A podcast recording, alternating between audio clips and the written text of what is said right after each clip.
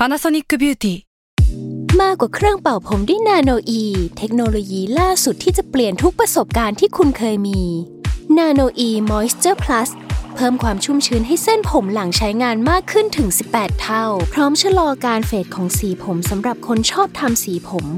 ดูแลความชุ่มชื้นทั้งเส้นผม หนังศีรษะและผิวคุณ Panasonic NA0J มีเทคโนโลยีนาโนอีที่ care only you s a l m o n PODCAST มัน สด อร่อย ร่วมสร้างสรรค์โดย ภาพดี ทวีสุข นี่คือพอดแคสต์เจาะลึกเรื่องราวของโรคภัย ที่ใครๆก็อ่านไม่เคยรู้กับ โรคภัยใครรู้ สวัสดีครับพบกับรายการโรคภัยไข้รู้ครับ กับผมเอกพรศรีสุขทวีรัตน์และเช่นเคยครับ วันนี้อยู่กับพี่หมอเล็กผู้ช่วยศาสตราจารย์ดรนายแพทย์กิติพงศ์สุนทราภา อาจารย์ภาควิชาเภสัชวิทยาคณะแพทยศาสตร์ ศิริราชพยาบาลมหาวิทยาลัยมหิดลนะครับ สวัสดีครับพี่หมอเล็กครับ สวัสดีครับคุณเอกและคุณผู้ฟังทุกๆท่านนะครับ วันนี้ครับเราจะมาพูดคุยกันเรื่องของโรคมะเร็งครับ ซึ่งอันนี้ผมในฐานะที่เป็น คนทั่วไปเป็นประชาชนทั่วไปที่ไม่ได้มีความรู้ทางการแพทย์ เรามักจะได้ยินเรื่องของคนเป็นโรคมะเร็ง ก็จะได้ยินเยอะ แล้วเวลาเราพูดถึงคนเป็นโรคมะเร็ง มันจะได้ยินสิ่งนี้ตามมา ไม่รู้ว่าถูกผิดประการใดนะแต่ได้ยินบ่อย ว่าสมมติเจอคนเป็นมะเร็งสมมติเรามะเร็งลำไส้เฮ้ย เริ่มลามต่อมน้ำเหลืองแล้วครับเริ่มลามต่อมน้ำเหลืองจน อันนี้ผมพูดตรงๆเลยฮะผมไม่รู้ด้วยซ้ำว่าต่อมน้ำเหลืองมันคืออะไรอืม ในฐานะของของคนคนที่ไม่ได้เรียนหมอเราไม่รู้ว่าต่อมน้ำเหลืองคืออะไร แล้วทำไมเป็นมะเร็งทุกครั้งมันต้องลามต่อมน้ำเหลืองด้วยอืมและทุกครั้งที่ลามมันจะอาการแย่ลง เยอะอืมมันจะแย่ลงแล้วก็รู้สึกว่าอาการไม่ค่อยสู้ดีนะครับ วันนี้เราจะคุยกันถึงประเด็นนี้ใช่ครับก็คือมะเร็งต่อมน้ำเหลือง วันนี้เราจะมาพูดคุยกับคุณหมอเอ็ดด้วยนะครับครับรองศาสตราจารย์นายแพทย์อุษนรัตน์อนุรัฐพันธ์นะอาจารย์สาขาโลหิตวิทยาและมะเร็งวิทยา ภาควิชากุมารเวชศาสตร์ คณะแพทยศาสตร์โรงพยาบาลรามาธิบดี มหาวิทยาลัยมหิดลครับสวัสดีครับหมอเอ็ดครับ ครับผม สวัสดีครับ คำถามแรกเลยฮะต่อมน้ำเหลืองคืออะไรฮะครับไม่รู้จริง ๆ ครับ ครับผมต่อมน้ำเหลืองเนาะก็คือต่อมน้ำเหลืองเนี่ยจะเป็นที่รวมของเม็ดเลือดขาวชนิดหนึ่งที่เรียกว่าเป็นเอ่อเม็ดเลือดขาวลิมโฟไซต์นะครับซึ่งเม็ดเลือดขาวชนิดนี้เนี่ยมันจะมารวมกันอยู่ตำแหน่งนี้นะครับที่เอ่อทำหน้าที่คอยดักจับเชื้อโรคนะครับหรือว่าเซลล์ผิดปกตินะครับหรือว่าเซลล์มะเร็งอย่างในกรณีที่เรากำลังคุยกันอยู่นะครับมันก็จะมีเอ่อหน้าที่ในการดักจับเก็บไว้นะครับแล้วก็มีการ เอ่อเขาเรียกอะไรนะย่อยสลายประมวลผลออกมาครับเพื่อจะได้วางแผนในการป้องกันการติดเชื้อครั้งต่อไปครับนะครับเห็นบอกหน้าที่คล้ายๆ เม็ดเลือดขาว แล้วมันต่างมันต่างกับเม็ดเลือดขาวยังไงอะต่างจากเม็ดเลือดขาวยังไง มันคล้ายๆ เหมือนกับเป็นบ้านพักตากอากาศอะพูดง่าย ๆ ก็คือเหมือนกับเป็นบ้านเป็นแหล่งพักของตัวเม็ดเลือดขาวที่จะไปเก็บตัวอยู่ช่วงเวลาหนึ่งนะครับเพื่อที่จะคอยดักจับ สิ่งแปลกปลอมที่อยู่เข้ามาในร่างกาย เพราะต่อมน้ำเหลืองเนี่ยจะมีการกระจายไปอยู่ทั่วตัวนะครับไม่ว่าจะเป็นส่วนต่างๆ ตามเอ่อหลังแถแถวคอหลังหูในซวงอกในช่องท้องแขนขาอะไรเงี้ยก็จะมีต่อมน้ำเหลืองกระจายไปทั่วๆครับนะครับครับจริงๆก็เหมือนกับฐานทัพย่อยของเม็ดเลือดขาวตามที่ต่างๆในร่างกายใช่ครับอ๋อเป็นใช่ครับฐานทัพอยู่ตรงนี้จุดหนึ่งใช่ตรงนี้จุดหนึ่งตรงนี้จุดหนึ่งครับ ที่ผมตั้งข้อสังเกตไว้ตอนตอนต้นฮะพี่หมอเอ็นฮะว่า เวลาเจอคนเป็นมะเร็งเราก็มักจะได้ยินว่าเฮ้ยลามเขาจะเรียกว่าลามต่อมน้ำเหลืองอืมเราจะได้ยินคำนี้บ่อยมากครับ มันครับแล้วทำไมมันถึงจะต้องลามไปต่อมน้ำเหลืองด้วยฮะเอ่อก็ปกติเนาะมะเร็งมันก็จะมีการกระจายไปที่ต่างๆ ก็คือมันเป็นคุณสมบัติอันที่หนึ่งที่มะเร็งมันเป็นเนาะก็คือครับสามารถกระจายไปได้ การกระจายไปเนี่ยมันก็จะไปได้หลายรูปแบบนะครับ อาจจะไปตามเอ่อ เขาเรียกอะไรเส้นเลือดนะครับ อันที่สองก็คือไปตามท่อน้ำเหลืองนะครับ อันที่สามก็คือกระจายออกไปข้างๆครับนะครับ ซึ่งในกรณีนี้ที่เราพูดถึงกันก็คือไปตามท่อน้ำเหลือง ซึ่งท่อน้ำเหลืองเนี่ยก็มีหน้าที่อะไรก็คือมีหน้าที่ปกติก็จะมีหน้าที่ระบายเอาน้ำ น้ำเหลืองเนาะก็คือเหมือนกับน้ำที่มันหล่อเลี้ยงเซลล์อยู่เนี่ย กลับเข้าไปในกระแสเลือดครับเอ๊ะในน้ำเหลืองนี่มันมีเม็ดเลือดขาวไหมฮะมีครับมีในน้ำเหลืองก็จะมีเม็ดเลือดขาวอยู่ใช่ครับครับเอ๊ะแล้วอย่างนี้ถ้าเป็นมะเร็งต่อมน้ำเหลือง ในต่อมน้ำเหลืองครับมีเม็ดเลือดขาว ใช่ แล้วมันต่างกับมะเร็งเม็ดเลือดขาวยังไงฮะอืมมันต่างกันยังไงใช่ไหมก็มันต่างกันที่ตำแหน่งที่เริ่ม ครับเพราะถ้าเกิดเป็นมะเร็งเม็ดเลือดขาวเนี่ยลิวคีเมียที่เราพูดถึงกันนะครับลิวคีเมียตำแหน่งที่เริ่มเนี่ยจะเริ่มอยู่ในไขกระดูกก็คือเป็นตำแหน่งเริ่มแรกในการที่เราสร้างเม็ดเลือดขาวนะครับนั่นคือตำแหน่งที่เราจะเรียกกันว่าลิวคีเมีย แต่ว่าพอมาเป็นมะเร็งต่อมน้ำเหลืองจะเป็นอีกชนิดหนึ่งนะครับก็คือเป็นเม็ดเลือดขาวที่อยู่ในต่อมน้ำเหลือง แล้วกลายเป็นมะเร็งนะครับจะมีความแตกต่างกันครับเอ๊ะที่เขาบอกว่าถ้าเกิดเป็นมะเร็งต่อมน้ำเหลืองเนี่ยมันจะแพร่กระจายง่ายขึ้น พอมาติดต่อมน้ำเหลืองแล้วเนี่ยมะเร็งมามาลามมาที่ต่อมน้ำเหลืองแล้วเนี่ยมันเหมือนกับมันจะกระจายได้ทั่วร่างอะไรอย่างเงี้ยครัอันบนี้อันนี้เป็นความเข้าใจคือจที่ริงๆมันมีสองแบบมันมีครับสองแบบ เพราะว่าตัวมะตัวต่อมน้ำเหลืองเองสามารถเป็นมะเร็งได้ อันที่หนึ่งอันที่สองก็คือเป็นมะเร็งชนิดก้อน หรือเป็นมะเร็งอะไรอย่างอื่น อย่างเช่นเป็นมะเร็งเต้านม สามารถกระจายไปต่อมน้ำเหลืองที่รักแร้ได้ อันนั้นก็จะเป็นอีกรูปแบบหนึ่งนะครับ ซึ่งอันนั้นเนี่ยไอตัวเซลล์ที่กระจายไปที่ต่อมน้ำเหลืองเนี่ยจะเป็นคนละเซลล์กัน ในกรณีที่เป็นเอ่ออย่างเช่นเป็นมะเร็งเต้านมกระจายไปต่อมน้ำเหลืองที่รักแร้เนี่ยก็คือจะเป็นเซลล์มะเร็งของเต้านม แต่ถ้าเกิดเป็นมะเร็งต่อมน้ำเหลืองที่รักแร้เอง เซลล์ในนั้นก็คือจะเป็นเซลล์เม็ดเลือดขาวที่ปกติอยู่ใน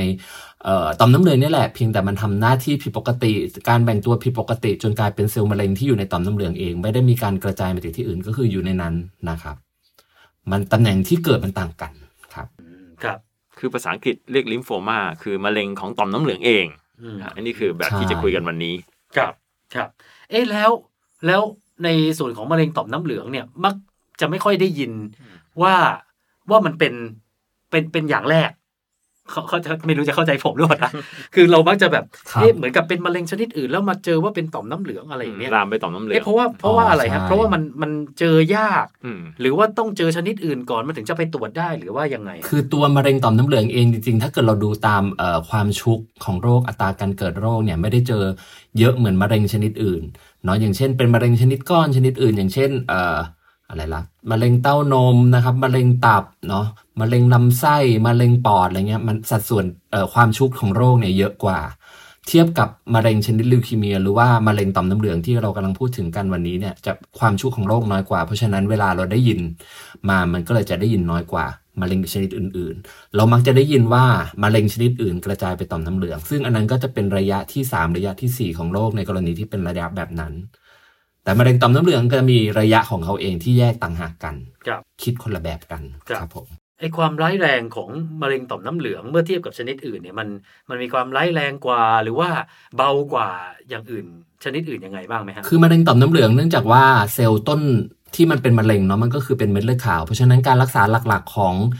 มะเร็งต่อมน้ำเหลืองคือคล้ายๆลิวคีเมีย คือใช้ยาเคมีบำบัด นะครับครับแต่อาจจะมีการฉายแสงเพิ่มขึ้นด้วย เพราะว่าตัวมะเร็งต่อมน้ำเหลืองเองเนี่ยเม็ดเลือดขาวชนิดที่ทำให้เกิดมะเร็งต่อมน้ำเหลืองเนี่ยมันตอบสนองดีต่อยาเคมีบำบัด และการฉายแสงครับครับเอ๊ะอย่างนี้อาอากงอาการอะไรมันจะจะตอบสนองแบบสมมติฉายแตกต่างกันนะครับ ก็คือจะแตกต่างจากลิวคีเมียที่เอ่อจะมาด้วยปัญหาเรื่องของมีไข้มีซีดแล้วก็มีจุดเลือดออกเนาะถ้าเกิดเอ่อของลิวคีเมีย แต่ถ้าเกิดเป็นมะเร็งชนิดก้อนชนิดอื่นก็คือเป็นก้อนตามที่ต่างๆ มะเร็งต่อมน้ำเหลืองก็มาด้วยก้อนเหมือนกันเพียงแต่ก้อนที่เป็นจะเป็นตามตำแหน่งต่อมน้ำเหลืองที่มีอยู่ปกติในร่างกายนะครับ อาจจะเป็นที่คอ อาจจะเป็นในทรวงอก อาจจะเป็นในช่องท้อง อาจจะเป็นในลำไส้เป็นได้ทุกที่นะครับ แต่ว่าจะมาด้วยมีก้อนตามต่อมน้ำเหลืองก่อนครับแล้วอย่างนี้จะแยกได้ไหมครับคุณหมอครับ คือมะเร็ง ต่อมน้ำเหลืองเอง หรือว่าเป็นมะเร็งที่กระจายมาจากที่อื่นแล้วมาต่อมน้ำเหลืองอย่างนี้อืมหมอจะแยกมีวิธีแยกยังไงครับ เวลาแยกเนี่ยอันที่หนึ่งก็เราก็จะดูจากประวัติก่อนนะว่าไอ้ตำแหน่งที่เป็นเนี่ยเอ่อมันเป็นมาตรงไหนก่อน อาศัยการตรวจร่างกายคำก้อนดูว่าก้อนที่มีนอกจากก้อนในต่อมน้ำเหลือง แล้วก้อนที่ตำแหน่งอื่น ใกล้เคียงกันมีไหมนะครับแล้วก็อันสุดท้ายเราก็คงจะต้องตรวจทางห้องปฏิบัติการเพิ่มเติมตรวจเลือดตรวจ เออเอาชิ้นเนื้อไปตรวจดูว่าไอ้เซลล์ที่มันเป็นก็ทำทำให้เป็นก้อนเนี่ยมันเป็นเซลล์มะเร็งชนิดไหน ซึ่งถ้าเราดูตามพยาธิวิทยามีการย้อมพิเศษเพิ่มเติมเราก็จะสามารถบอกได้ว่ามะเร็งชนิดนั้นมาจากอะไร มาจากตัวเม็ดเลือดขาวที่อยู่ในต่อมน้ำเหลือง หรือมาจากการกระจายจากมะเร็งชนิดก้อนที่อื่นที่กระจายมาที่ต่อมน้ำเหลือง เอ๊ะแล้วอย่างนี้เนี่ยในในคนกลุ่มไหนอายุเท่าไหน ที่มักจะเป็นต่อมน้ำอ่ามะเร็งต่อมน้ำเหลืองไหมฮะหรือว่าเกิดได้กับทุกๆกกลุ่ม หรือว่าทุก ๆ อายุพอๆกัน คือจริงๆสามารถเป็นได้ทุกช่วงอายุ เพียงแต่ว่าความชุกของโรคเนี่ยก็จะมีเป็นเป็นพีคๆเป็นช่วงๆเนาะอย่างเช่น ถ้าเกิดในวัยเด็กในเด็กวัยปฐมจะไม่ค่อยมีมะเร็งต่อมน้ำเหลือง ถ้าจะเป็นมักจะเป็นในเด็กช่วงวัยมัธยมที่กำลังจะเเข้าวัยหนุ่มสาวประมาณแถวๆ ทีนเอจเนาะสิบกว่าๆอะไรประมาณนี้จะเริ่มมีเอ่อกลุ่มหนึ่งที่เป็นมะเร็งต่อมน้ำเหลืองเพิ่มขึ้นมานะครับแล้วก็จะไปอีกทีหนึ่งก็คือตอนช่วงผู้ใหญ่นะครับก็จะมีมาเป็นช่วงๆ ได้ตั้งแต่ตอนช่วงวัยหนุ่มสาวประมาณ 20-30 ปีก็ได้ หรืออาจจะไปตอนช่วงที่อายุเยอะนิดนึง 40-50 ก็ยังเป็นได้นะครับเพียงแต่ว่าพยาธิวิทยาพยาธิกำเนิดของ เซลล์มะเร็งแต่ละช่วงเวลาก็จะแตกต่างกัน เอ๊ะมันมีเหตุผลไหมฮะว่าทำไมมันถึงเกิด เฉพาะเด็กช่วงนี้ หรือว่าผู้ใหญ่อายุช่วงนี้อะไรอย่างเงี้ยฮะก็มันขึ้นกับปกติมะเร็งปัจจุบันเนี่ยเราเชื่อว่ามันเกิดจากความผิดปกติของพันธุกรรมของเซลล์มะเร็งเองนะครับถ้ามันเป็นความผิดปกติที่ไม่ได้เกิดจากสารก่อมะเร็ง มันมักจะเกิดที่มันเกิดภายจากความผิดปกติในการแบ่งตัวมักจะเกิดในวัยเด็กกว่า แต่ถ้าเกิดความผิดปกติในสัมพันธ์กับสารก่อมะเร็งมันมักจะเกิดในวัยที่ค่อนข้างเยอะกว่า เพราะว่าเรามีการสัมผัสสารก่อมะเร็งตามอายุที่เพิ่มขึ้นไปเรื่อยๆเอ๊ะอย่างนี้ในแง่ของความรักษายากง่ายเมื่อกี้พี่พี่หมอเอฟบอกไปแล้วแหละว่า มันจะต้องคีโมจะต้องฉายแสงแล้วเราเราต้องทำอย่างอื่นนอกเหนือจากสองอย่างนี้ไหมครับเอ่อปกติเนี่ยถ้าเกิดเรารักษามะเร็งต่อมน้ำเหลืองหลักๆ เราก็จะใช้แค่ 2 อย่างนี้ก็คือ พอเราวินิจฉัยได้ละเอาชิ้นเนื้อต่อมน้ำเหลืองไปตรวจละ เราก็จะให้ยาเคมีบำบัด นะครับเพื่อที่จะให้ก้อนมันยุบลงเนาะแล้วก็อันต่อไปก็คือในบางกรณีเราอาจจะต้องมีการฉายแสงด้วยนะครับแต่ว่าถ้าเกิด 2อย่างนี้ไม่หายเราก็อาจจะต้องใช้วิธีการรักษาใหม่นะครับก็คือการใช้เป็นพวกเอ่อภูมิคุ้มกันบำบัดเซลล์ภูมิคุ้มกันบำบัดก็สามารถนำมาใช้ได้ครับครับในอัตเอาอัตราการหายจากโรคเนี่ยอือฮึมันอัตราสูงไหมฮะเอออัตราการหายจริงๆขึ้นกับพยาธิเอ่อวิทยาของตัวชิ้นเนื้อ ถ้าเป็นในเด็กนะครับในเด็กที่เซลล์เนี่ยมักจะเป็นชนิดที่ค่อนข้างรุนแรงมากกว่านะครับอัตราการหายจริงๆเนี่ยมันจะทำให้อาการค่อนข้างเร็ว และอาการรุนแรง แต่ว่าอัตราการหายจะจะค่อนข้างดีกว่า ก็คืออัตราการหายจะได้ประมาณ 60-80%นะครับแต่บางชนิดโอกาสในมะเร็งต่อมน้ำเหลืองบางชนิดที่มีความ เซลล์มันมีความผิดปกติเยอะนะครับ มีพันธุกรรมที่ผิดปกติเยอะ ตอบสนองไม่ดีต่อการรักษาโอกาสหายอาจจะต่ำลงมาได้เหลือเอ่อห้าสิบห้าสิบอะไรอย่างนั้นก็มีหรืออาจจะน้อยกว่านั้นก็มีนะครับเอ้ยเมื่อกี้ทางพี่หมอเขาบอกอะไรนะ เรื่อง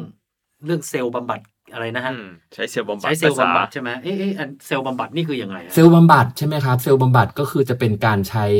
เอ่อวิวัฒนาการอันใหม่เนาะก็คือการทำพัฒนาให้เซลล์ ภูมิคุ้มกันของเราเนี่ยแหละ สามารถไปทำลายเซลล์มะเร็งได้นะครับเพราะเขาเชื่อว่าคนไข้ที่มีมะเร็งอยู่ แสดงว่าเซลล์ในภูเซลล์ภูมิคุ้มกันของคนไข้เนี่ยทำงานน้อยลง เพราะฉะนั้นก็จะมีเทคโนโลยีใหม่ที่พัฒนาเซลล์ภูมิคุ้มกันตัวเองให้ทำงานเพิ่มขึ้นซึ่งมีหลายเทคนิค อันที่หนึ่งก็คืออาจจะทำออกมาเป็น cytotoxic T cell ก็คือเป็น T cell ที่เรามีอยู่แล้วในธรรมชาติมากระตุ้นพัฒนาขึ้น หรืออาจจะเป็นในลักษณะของ NK เซลที่ไปพัฒนากระตุ้นให้ตัวเอ่อ natural killer cell เซลล์ที่ทำลายเซลล์มะเร็งไปทำลายตัวเซลล์มะเร็งต่อมน้ำเหลืองได้ หรืออันสุดท้ายก็คือมีการพัฒนาร่วมกับการใช้ยีนบำบัดทำให้มันเป็นลักษณะของ CAR T-cell ก็คือเป็นตัว T-cell ที่มีกลไกในการทำลายเซลล์มะเร็งจำเพาะ นะครับ มีได้หลายรูปแบบครับผมเอ๊ะอันนี้อันนี้คือเราเราใช้อย่างแพร่หลายหรืออย่างฮะในเมืองไทย ตอนนี้ยังไม่ได้ถึงขั้นเป็นแพร่หลาย เพราะว่าถ้าเกิดในต่างประเทศเนี่ยก็จะมีการเอ่อ US FDA เนาะก็คือองค์การอาหารและยาของสหรัฐอเมริกามีการรับรองการใช้ไอตัวเซลล์บำบัดของเอ่อ คาทีเซลอยู่ 2 บริษัทที่สามารถใช้ได้นะครับสำหรับมะเร็งชนิดหนึ่งมะเร็งต่อมน้ำเหลืองชนิดเดียวนะครับ ที่เขาจะเรียกว่าเป็น diffuse large B cell lymphoma ก็คือชื่อยาวนิดนึงทางการแพทย์ก็คือจะเป็นชนิดที่มีการแสดงออกของออตัว CD19 ที่อยู่บนผิวเซลล์มะเร็งต่อมน้ำเหลืองนั้นครับก็คือเป็นลักษณะจำเพาะชนิดหนึ่งที่ใช้ตัวเซลล์ภูมิคุ้มกันบำบัดได้นะครับ แล้วในในอนาคตมันจะแพร่หลายภายในระยะเวลาอันใกล้อะไรอย่างนี้ไหมฮะวิธีการรักษานี้ใช่ไหมครับ ก็ตอนนี้เนี่ยในประเทศไทยเราก็มีการศึกษาที่จะพัฒนาการรักษาด้วยวิธีการใหม่นี้เหมือนกันนะครับ ก็ผ่านการทดลองขั้นพรีคลินิกก็คืออยู่ในหลอดทดลองอยู่นะครับ ตอนนี้เนี่ยกำลังจะเข้าสัตว์ทดลอง แล้วก็ในอนาคตคิดว่าไม่น่าเกิน 3-5 ปี น่าจะได้ออกสู่ท้องตลาด เพราะว่าหลังจาก ตอนนี้กำลังจะเข้าหนูหนูเนาะต่อไปก็จะเป็นการศึกษาทดลองในคนไข้ที่เป็นโรคมะเร็งต่อมน้ำเหลือง พี่หมอเอ็ดครับก็คือที่รามาธิบดีที่ทำอันหนึ่งก็คือ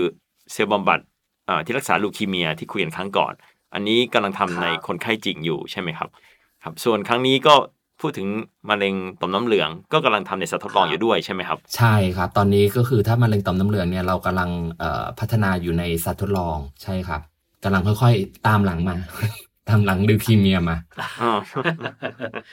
ครับคุณผู้ฟังนะครับ ถ้าเกิดมีคำถามหรืออยากจะคุยเพิ่มเติมนะเรื่องเกี่ยวกับอ่ามะเร็งต่อมน้ำเหลือง หรือการรักษาแบบเซลล์บำบัด ก็สามารถส่งมาทักทายมาถามมาพูดคุยกันได้ ทางเพจของ Salmon Podcast หรือว่าทางภาพดีทวีสุขนะครับเอาละฮะวันนี้ผมพี่หมอเล็ก แล้วก็พี่หมอเอสครับขอลาไปก่อนนะครับ พบกันใหม่เทปหน้าสวัสดีนะครับ สวัสดีครับ สวัสดีครับ